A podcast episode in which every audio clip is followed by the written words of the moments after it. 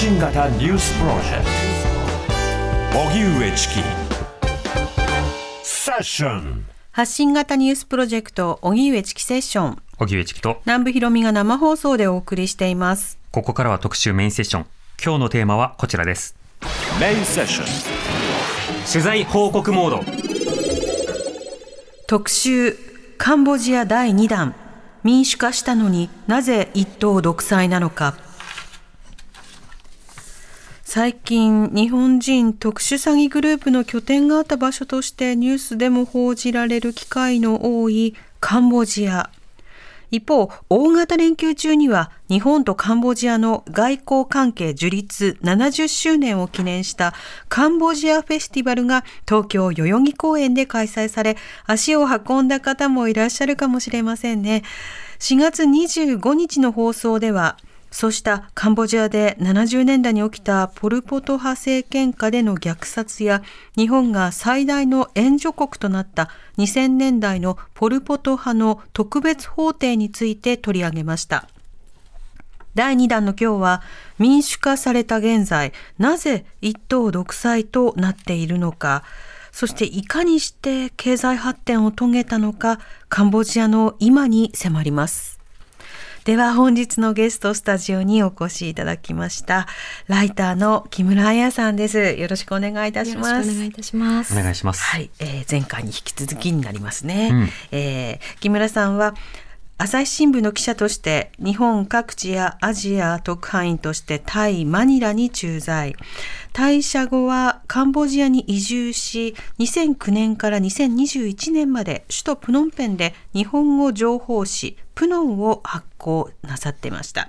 現在は日本に帰国されフリーランスとして活動。ウェブサイト朝日新聞ウィズプラネットの副編集長などを務められています。はい。カンボジアの話を特集するということで前回お話を伺ったんですが、はい。ポル・ポトの虐殺それが一体どういったものだったのかというところまでお話を伺ったわけですね、ただあの前回聞いてないという方もいらっしゃると思うのでね。そうして2週間前のねちょっとうろ覚えだなっていう方もいらっしゃると思うので少しずつちょっと復習をした上で続きをしていきたいと思います。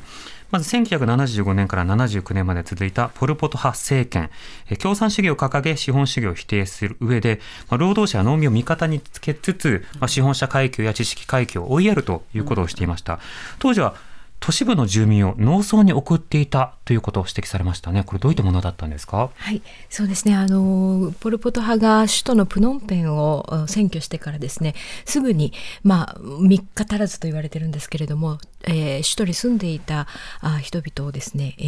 ー各地方のそれから集団キャンプみたいなところですね、そこにあの親子バラバラにして入れて、はいそしてそこで、えー強制労働を課したという状況です。うん、これなぜ親子をバラバラにわざわざしたんでしょう？かそうですね。あの、ポルポト派はですね、あの、まあ、鍵括弧付きの革命というのを掲げておりましたので、その革命思想を子どもたちにも浸透させるという目的があったと思われます。うん、つまり親と引き離して、はい。まあ、適切な革命思想を、はいまあ、ポル・ポト派の考えるようなものを伝えるということだったんですか、だったと思われます。うんはい。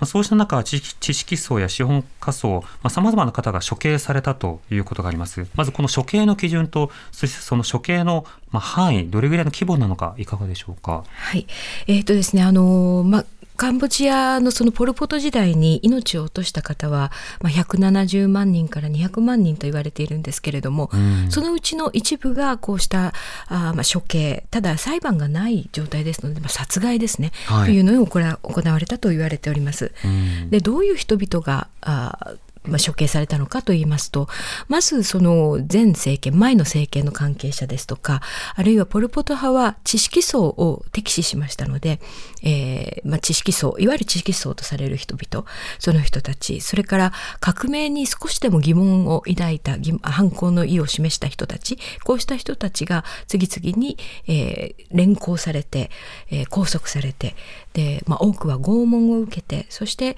え処刑されたと。言われています。うん前回はその眼鏡をかけていただけで知識層とみなされるとはいいうようなこともケースとしてはあるという話がありました。はいなおどうしてポル・ポトはそこまで知識層も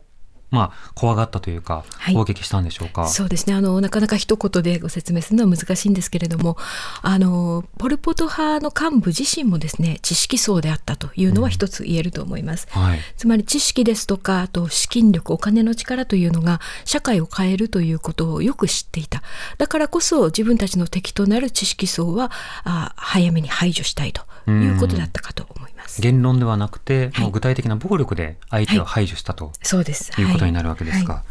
まあそうすることによって、まあ、多くの方が処刑された、また処刑以外でも亡くなる方も多くいたんですか、はい、そうですね。先ほど申し上げた通り、あの、今まで住んでいたところを追いやられて、集団キャンプに入れられて、えー強制労働をさせられましたので、その結果、食べ物が足りない、それから病気や怪我をしても治療を受けられない、そういった状態で亡くなる方が多数いらっしゃいました。うん、なるほど。キャンプとありましたが、それはもう強制的にまあ移住させられるはいわけですよね。そうです。ある種収容所のようなものはあったんでしょうか？そうですね。あの収容所というか、まあ、あの強制労働をさせていましたので、外には出られたんですけれども、ただ常に監視をされている状態と言われています。うん、その監視をしかも相互にし合うような状況を作り上げていたということも前回伺いました。はい、そうですね。あの、ポル・ポト派は、その地方の農民たちをどんどん仲間にしていきましたので、味方にしていきましたので、その農民たち、カンボジア人がカンボジア人を見張るという状況を作り出していました。うん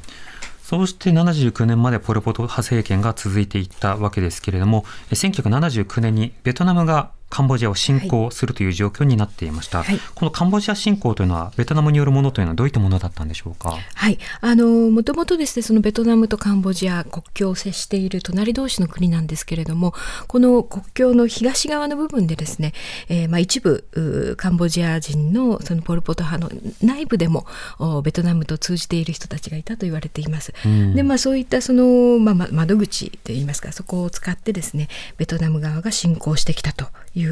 状況です。うんその侵攻の目的や大義なるものはどういったものだったんですか？そうですね。ここの、この1970年代の後半は、あの、世界的、国際的に言えば、あーまあ、冷戦時代ということになりますけれども、はいあの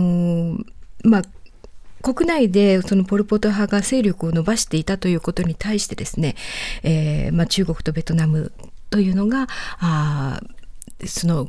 侵攻の背景にいたというようなことが言われています。うんなるほどしかしまあ共産主義を掲げているにもかかわらず、カンボジアや例えば中国などが、まあ、その関係に緊張関係があったその距離感というのはどういうふうに測ればいいんでしょうか？そうですね。あの、まあ、同じ共産主義でもですね、えー当時のソ連ですね、ソビエトと、それから中国というのは対立をしていました。はいですので、この国際的なその2つの大きな国の対立というのが、また、えーカンボジアやベトナムといった国々を2つに割いたというふうにも言えると思います。うん。そうしますとそのベトナムというのがまあ中国側ということになるわけですか？あ、ベトナムはソ連ベトナムはソ連側はいはい。ということになるわけですか、はい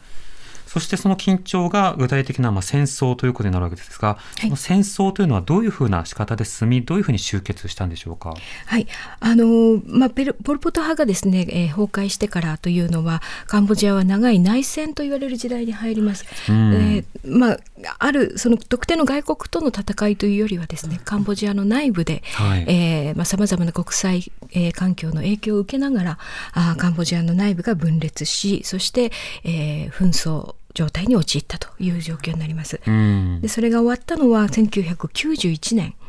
のあ10月ですねパリで開かれたパリ和平会議によって、えー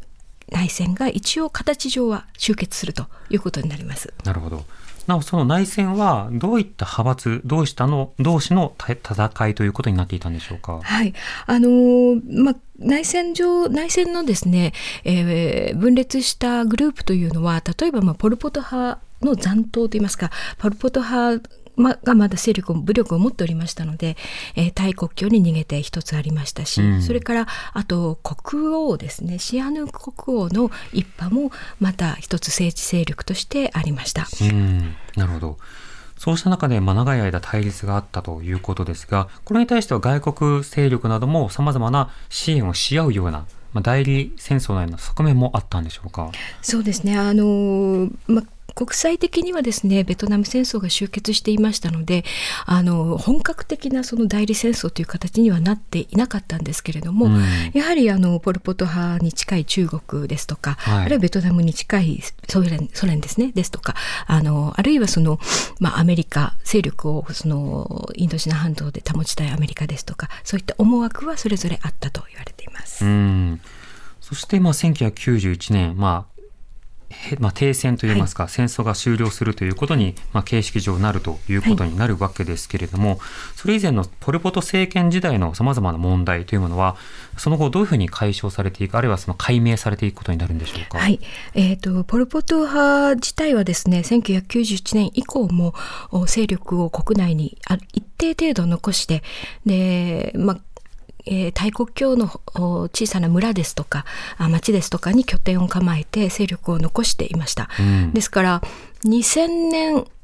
ぐらいまで2000年代に入るまであの例えば外国人はなかなか地方の都市に行けないという地方の都市はまだ安全ではないというようなことを言われていました。うんいまだにですねその実はポル・ポト派ポル・ポト政権を支持していたという人々がですね集まって暮らしている村というのは大国境にありまして、うん。で彼らにとってはポル・ポトというのはやはり革命を掲げたあの、まあ、英雄であるとはい。いう思いが強くその村で、まあ、いあのその村で静かに、えーまあ、仲間同士で暮らしているとうんいうところがいくつかあります。なるほど。それはあの土を耕すというまあ基本原則をはい守り続けているわけですか？それともそうですねまあ準備。うんあの私一つその村に行ったことがあるんですけれどもその思想的にというよりはですね、はい。というよりはそのお金ですとか汚職ですとかそういったものにまみれたあの汚れた政権をポル・ポト派はきれいにしようとしたんだという思いを非常に思いに共鳴する人々ということで、まあ、普通に暮らしてらっしゃいます。うん普通に暮らしてらっしゃってそれで家にポル・ポトの写真が貼ってあるとか。うんなんですそしてあのあの頃は良かったというようなですね言い方をするというですから、まあ、私たちが外から見るよりはもっと複雑でさまざまな側面があった時代だったというふうに言えると思います。うんその虐殺について、まあ、実際について、まあ、明らかにはし、それを裁くというようなこと、これカンボジア特別法廷が開かれていたということになるわけですが、はいこのカンボジア特別法廷というのはどういったものだったんですか？はい、これはですねカンボジアの国内法廷なんですけれども、えー国際連合国連が共催をするという非常に珍しい形のハイブリッド式の法廷でした。うん。でまあ、あの75年から79年のですね、えーポル・ポト政権下で、えー行われた犯罪について裁くとでしかもそれも最高幹部に限って裁くということにして、うんそして、えーまあ、そうすることによって、えーその当時、えーまあ、下級役人だった人たちとか、そういった人たちの証言を引き出そうという目的だったんですね。なるほど。はいまあ、そのことによって当然ながら何があったのかということを、まあ、より明らかにはできるということになるわけですか。はい、はいそうですね。うんあののまあ、被害を受けた方々あるいはその遺族の方だけでなくて元ポル・ポト派の兵士ですとかポル・ポト派の関係者も証言をしました。うんその聞き取りや証言をこう聞くという作業は、はいまあ、順調にといったらあれですけれどもスムーズには進んだんでしょうか？えーあのある程度はですねある程度は、まあ、すでに明らかになっていることであるとかあるいは被害者の方が、まあ、今まで誰にも言ってなかったけれども法廷の場に立って言うといったことはたくさんあのあったんですけれども、やはり例えば今の政権に関わっている人たちえーの証言というのは非常に難しいということでうん手詰まりになっていたところもあります。なるほど。そしてこのカンボジア特別法廷が昨年終結したということです。この終結の理由というのはいかがですか？はいえーまあ、今最高幹部のだけを裁くというふうに申し上げましたけれどもお最高幹部の中でもですねやはりもう亡くなる方が裁判の途中に亡くなる方がいて時間切れという側面が一つあります。それからあー先ほど申し上げた通り、えーやはり現政権に近い人たちであったり今でもその地域で有力者であったりしてなかなかその捜査が前に進まないということもありですね、えー一旦ここで終結するということになったと。うーん、なるほど。今でも有力な方というものが、まあ、政界などにこう影響力を行使し続けている。それで抑えることもできてしまうわけですか？そうですね。あの政界に直接影響力を持つほどではないんですけれども、うん。ただカンボジアというのは非常にその年長者を敬うという文化が非常に根付いている強い、えー国でありまして、ええ。あのもうその年長者というだけでですねかなり、えー遠慮してしまうというか、まあ、ひ平たく言うとそういう文化もありますのでなかなかその裁判という場で、えー公正な裁判ということをお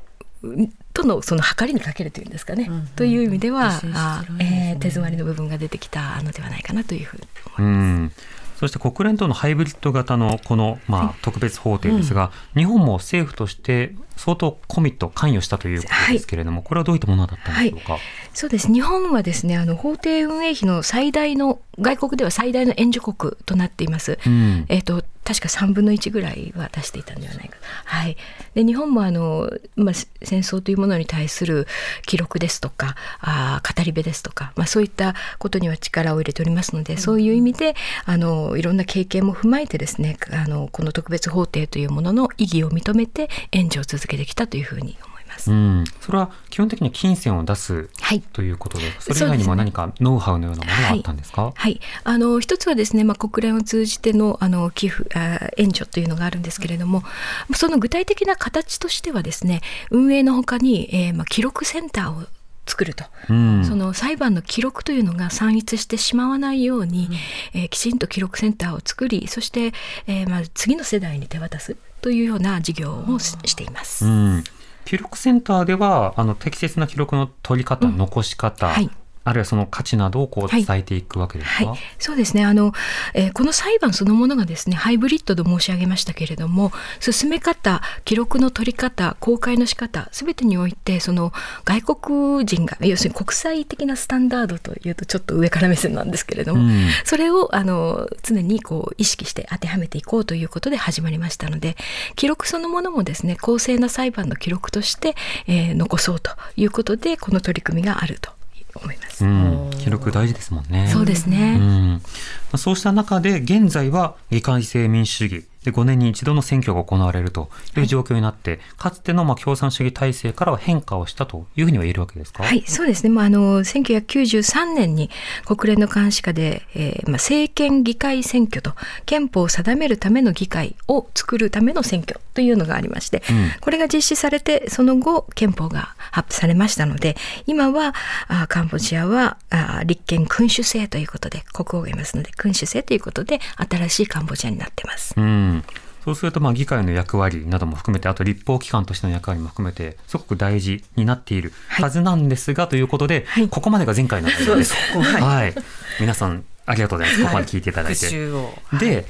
となると当然ながら湧いてくる疑問が、はい。まあポル・ポト政権のその歴史それからまあ重なってきた内戦とそれから戦争の歴史などを踏まえるともうちょっとこりごりなんでさまざまな汚職とかそれから非民主的な体制は何とかしようじゃないかっていうのが、まあ、一つの国民合意になりそうなところではあるんですが今でも自民党あじゃあごめんなさい人民党による、自民党えー一党独裁というのが続いているとはい。いうことです。ではなぜそうなったのかということなんですが、まずポル・ポト政権が倒れてからはどういった政治体制になっていたんでしょうか？はい、あのまあ、ポル・ポト政権が倒れてから内戦状態に陥り1991年に内戦が終結しそして、えーまあ、選挙が行われて、えー現在のフン・セン首相フン・セン首相というのがいらっしゃるんですけれども、うんとおもう一人のですね、えー首相2人の首相体制で政治がああ政権が新たに始まりました。はいですのであのずっと一党独裁ではなかったんです。うん実は一党独裁になったのは2018年の選挙つい最近なんです。うんはい、それまではそれまではというか今でも制度的には複数政党制の議会政治です。はいはい、ですが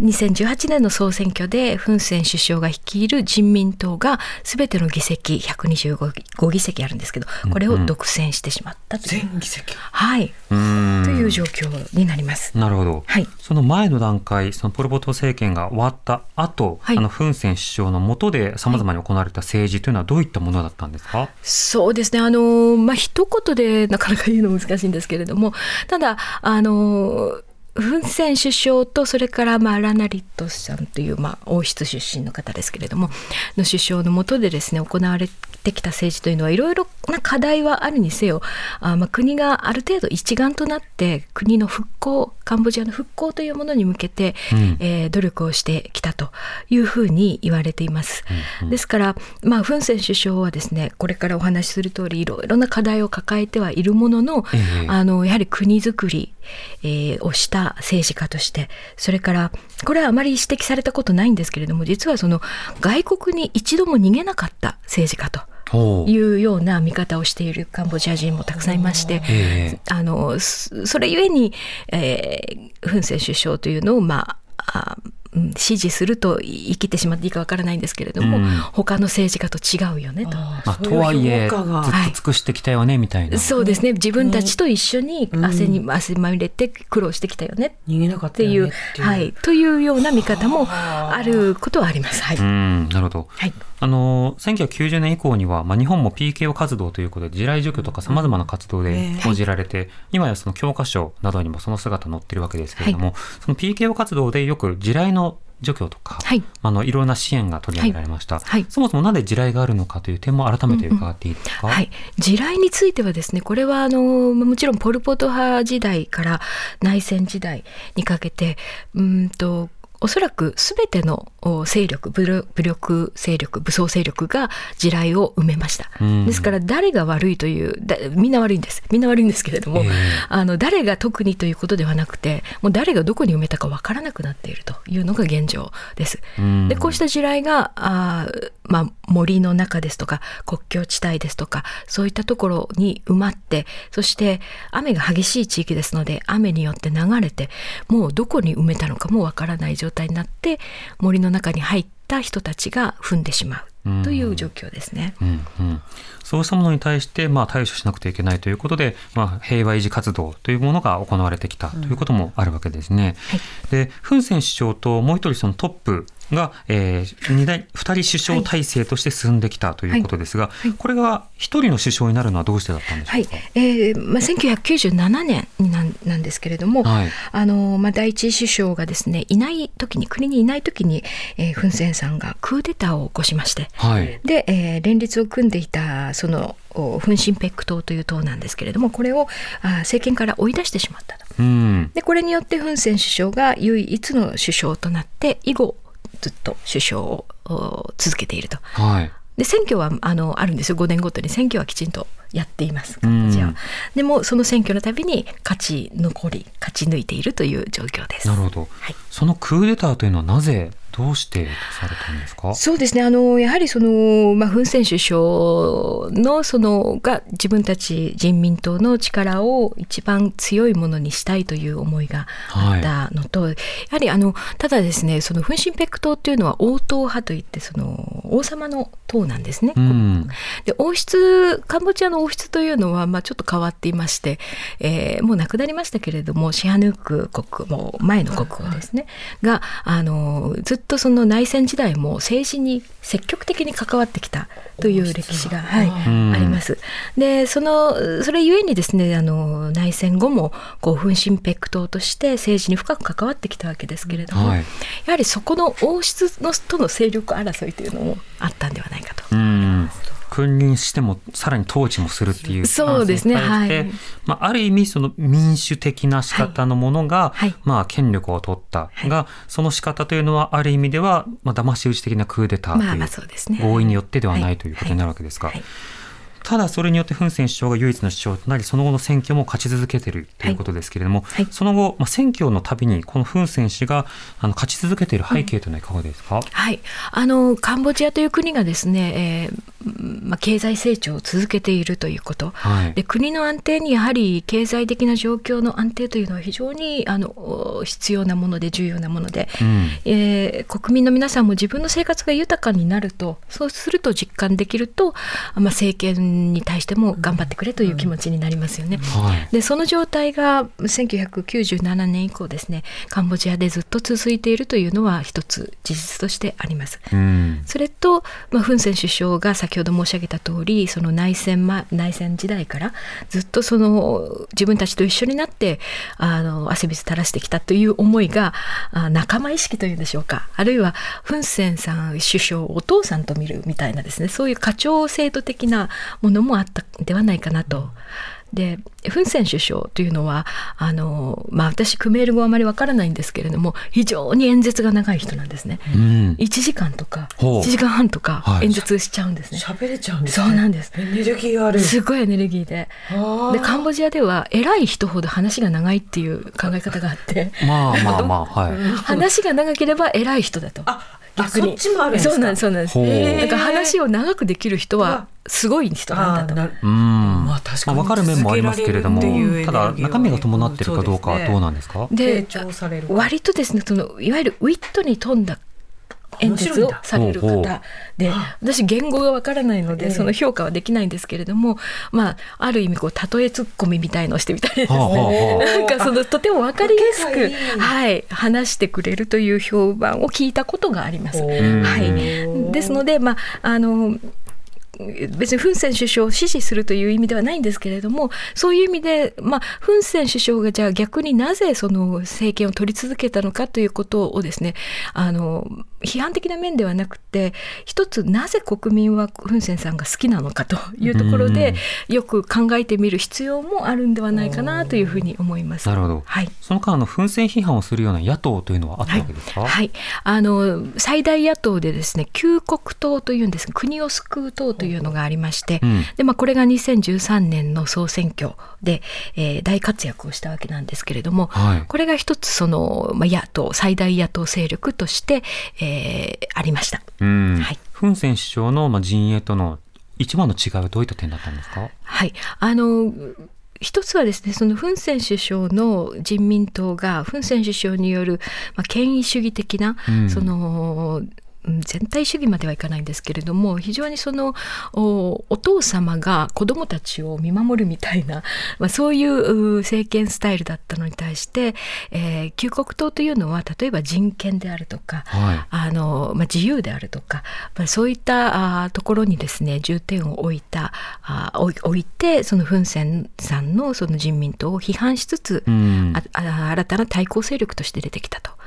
でこれが非常にその若者に受けが良かった。ほで若者たちは、まあ、戦後世代いわゆる戦後世代ですので、うんうん。あの新しい時代を作ろうとしている。しかも経済成長している。そういう目の前でどんどん経済成長していく中でフン・セン政権の古い体質ですね、あの例えばその縁故主義であったりとか、はいはあとその、まあ、汚職があったりとか。批判的なポイントはもう分かってるので、はい。そこを変えてくれるような野党に対しての期待もあった。そうです。それがその後どうなったのかをご時代に聞かせてください。はい、すいません。TBS Radio 発信型ニュースプロジェクト。セッション荻上チキセッション。今日のテーマは特集カンボジア第2弾。民主化したのになぜ一党独裁なのか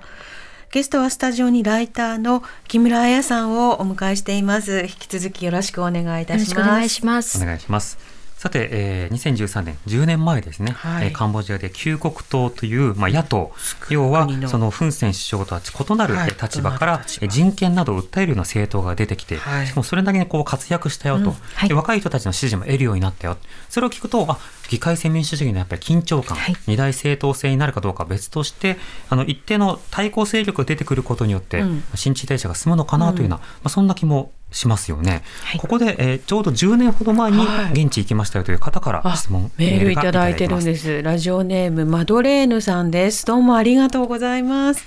えー皆さんこんにちは。こんにちは私は約10年前、大学生時代にカンボジアを訪れ、トゥールスレン、キリングフィールドやうんカンボジアで活動する団体などを回り、カンボジアの歴史について学びました。えー街の中心部には若い人がたくさんいて活気を感じましたし、カンボジアの気候や高床式の家や人々の暮らしの様子は日本で暮らす私が初めて見た異国の世界で学生時代の私の大変貴重な経験となり、カンボジアが大好きになりました。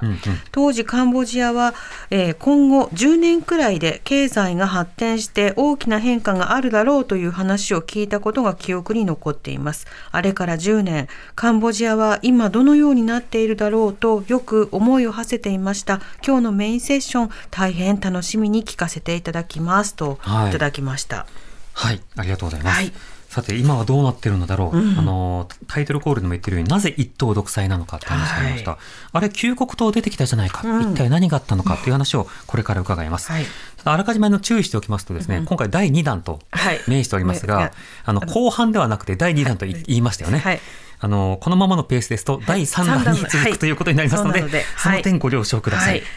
さてということで余裕を持っていきましょう。では2013年旧国党が出てきました、はい。その後の選挙というのはどうなっていったんでしょうか？はい、2013年の選挙というのがですね、まあ、これがあー実は専門家のお人たちも含めてはい。なんですけれども全く予想に反して旧国党が得票得票を伸ばしました。うんうん。はい、こんなにと、えー旧国党が強いとは実は誰も思ってなかったんですね。はい。ただやはり今今の方もおっしゃいましたけど、若い人たちがとにかく、あの旧国党にし支持を集めたということなんですけれども、ただこれで与党人民党がですね目を覚ましてしまったわけです。安心してられなくなったと。あうん。うかうかしてられないはい。うかうかしてられないと。余裕こ余裕を持ってはいられないということで、えー今度はですね残念ながら弾圧が始まります。そっちに目覚めたんですか？はい、あの一時期選挙の直後はですね私もとあのカンボジアにいましたけれども、例えば連立与党かなん連立を組むのかはいなんていう噂もあったり、それからあー最大野党の党首を閣僚に入れるんじゃないかって、まあ、連立ですね、はいはい。をするんではないかっていう噂もあったんですけれどもそれを最大野党側は一切跳ねのけまして、うん。そして、えー対立ムードが高まりそして弾圧にという流れになってしまいました。なるほど。はいその弾圧の話を伺う前にまず旧国党の方の例えばリーダーであるとか、はい。出馬した人というのはどういった人が多かったんですか、はい、あの旧国党というのは実は2つの大きな野党が合体した党だったんですね。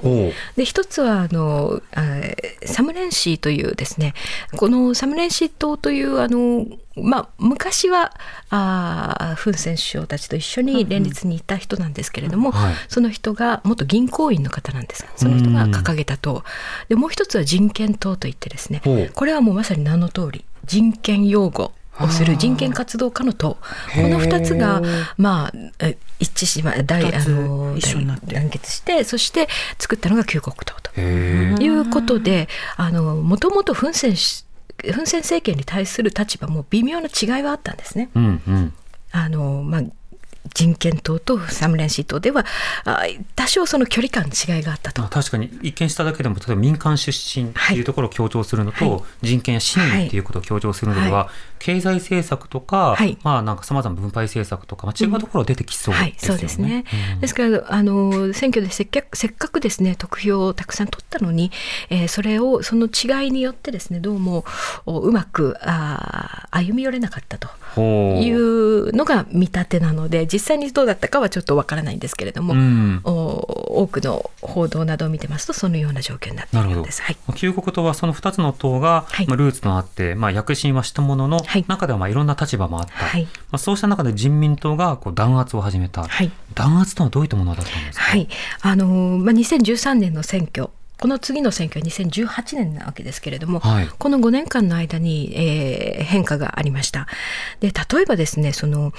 一番軸となった弾圧の軸となったのは、えー最大野党野党勢力が外国と共謀して国家転覆を図るとうんいう考え方なんですね。はいで、えーまずえーそれにそのエビデンスがあるわけではないんですけれども根拠なく。根拠なく、えーそういったあー考え方コンセプトに基づいてですね例えばあーまあ、その外国というのは具体的にはアメリカなんですけれども、うん。えーカンボジア国内のアメリカ寄りの英字新聞これ伝統のある英字新聞だったんですがこれがですね、えーまあ、非常に極端な額の追加徴税税金ですね税金を納めてないと言われて、はい。追加徴税をされましてそして廃刊に追い込まれました。ほでそれからアメリカの政府系のラジオ局があるんですけれども、うんうん。これが閉鎖されたり。う政府系でもですか？はいそうです。追い出されてしまったんですね。はい。それから、えー、と NGO のアメリカ系の NGO の職員アメリカ人の職員が、まあ、追放されたりうん。というような非常に露骨な形でアメリカ系とかアメリカの勢力というものを排除するという形にまず出ました。うんうん。はいで、えーまあ、いよいよその本丸のですね野党側にも弾圧の手が伸びまして、ええ。えー当時の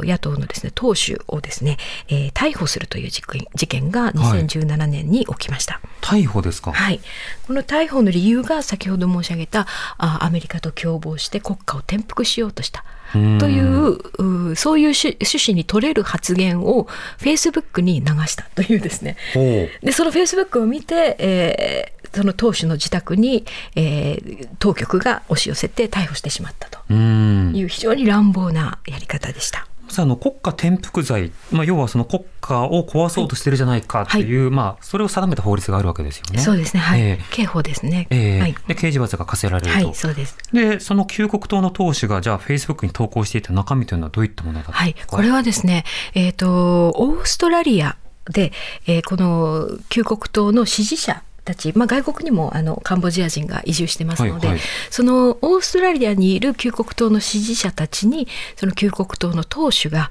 あーアメリカと連絡を取り合ってるというような内容の話をしたと、その動画を載せたんですね。はい。それをもって